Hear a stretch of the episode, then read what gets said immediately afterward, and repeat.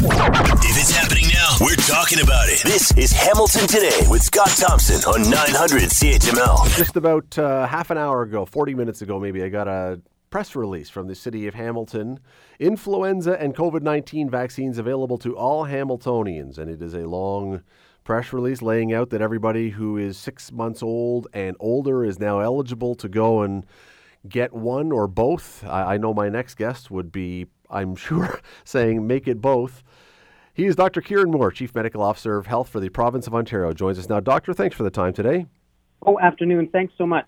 I appreciate you doing this. This, as I say, I'm, I'm reasonably confident that uh, if I were to ask you, you would say both, not just one or the other. I just got mine an hour ago, and I got one in each arm. So, uh, yeah, I would endorse both. There's a question that uh, that I've long had, and um, a couple of years ago, when we were in the midst of COVID and everybody was getting their COVID shots and doing everything, we had essentially in this country zero cases of the flu, and that's not an exaggeration. I mean, it was like, you know, almost none. There were almost no cases. No one that I've ever heard, though, we heard everybody saying you must go and get COVID shots, and that tried to get rid of COVID. Has there ever been anyone suggesting that flu shots should be mandatory because we showed that it was getting you could get rid of it I, if, if you got if everyone stayed apart or got the shots or whatever else? Yeah, we, we got rid of it uh, over the last three years mainly because um, we uh, we stayed home, we isolated, we wore masks, we had good hand hygiene. So to me, it's a good lesson learned that even without a vaccine, we can defeat influenza. It's much less infectious than RSV and COVID, uh, and so those basic measures of hand hygiene, masking, isolation will absolutely help. Yeah, and I wasn't necessarily pushing for a mandatory flu vaccine. Just to be clear, oops, I think we lost him, but we'll uh, we'll get Dr. Moore back. We just the phone just dropped there. We'll get him back. I uh, wasn't pushing necessarily for a mandatory vaccine, but it's an interesting. I, I'm surprised, honestly, that many people, more people, have not come forward with that idea. And then we would have the discussion about whether that's a good idea or not. However, that is uh, the, there was. Uh, you may remember this, and you may may or may not, but there were literally almost zero cases of the flu uh, in the midst of COVID. All right, so uh, we have the doctor back. Um, so we're we're talking about this. When you are now telling people to go and get this, though, I am guessing that there might that you and other doctors may be running into some reluctance. That I mean, it's it's it's difficult to get people convinced. If you are not someone who is enthusiastic about getting these, I am guessing it's difficult to convince people at this point.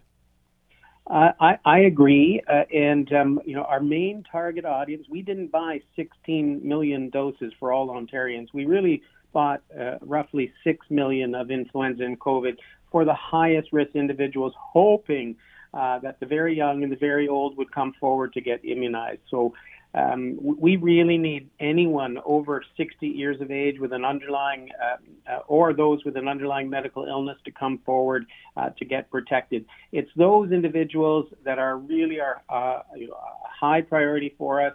Uh, to uh, get immunized and get protected because those individuals are the the ones that have the highest risk of getting into hospital if they come down with mm. either one of those illnesses. So you're absolutely right. We we do have a particular emphasis on those populations that are most at risk and certainly hope that they will come forward. Long term care homes, obviously, in COVID were, were uniquely hard hit. Uh, how do we get those to be at the top of the list? Because that would be, I mean, you said very old and very young, but I, I mean, that would seem to be one of the main places you would go first to try and get them done.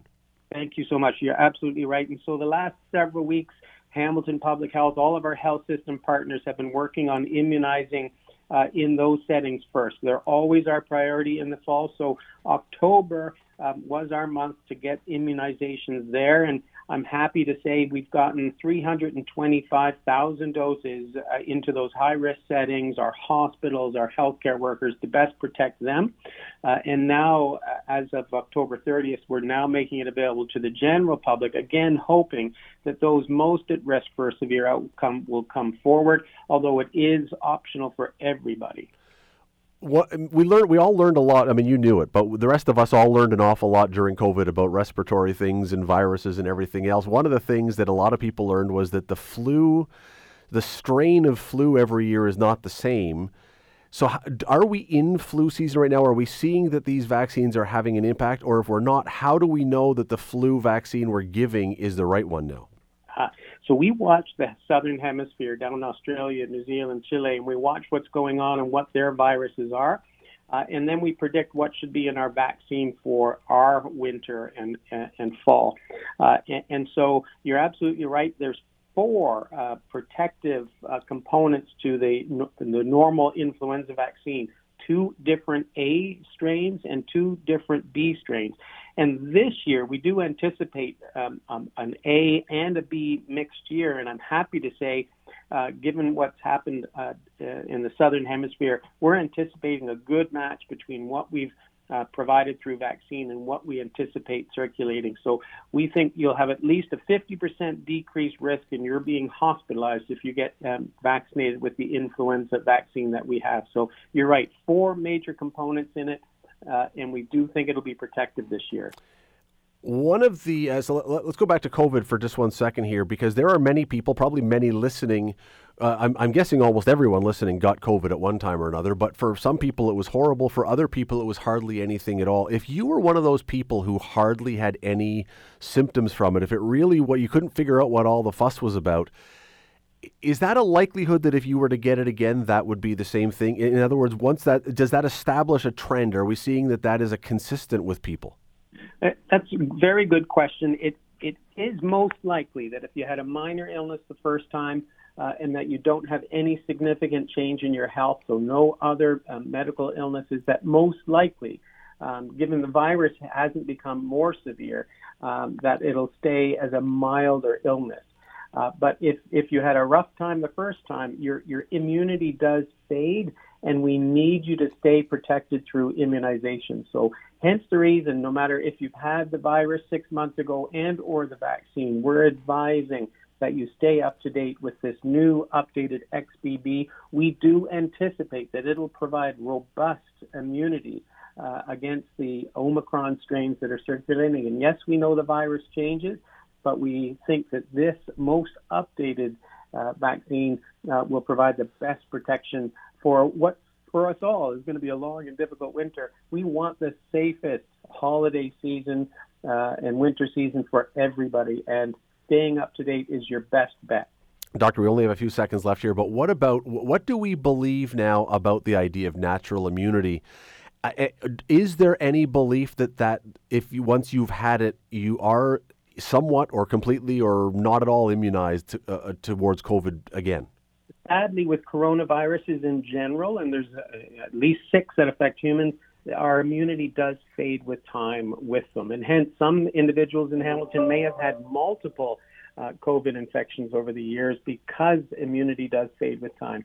So if you're uh, vulnerable to this virus, immune suppressed, uh, underlying medical illness, the best protection is to get updated on a regular basis and, and get this fall vaccine in particular of the new updated XBB. Dr. Kieran Moore, Chief Medical Officer of Health for Ontario, appreciate the time today. Thank you for doing Thanks this. Thanks so much, Scott. Thanks for listening to the Hamilton Today podcast. You can listen to the show live weekday afternoons from 3 to 6 on 900 CHML and online at 900CHML.com.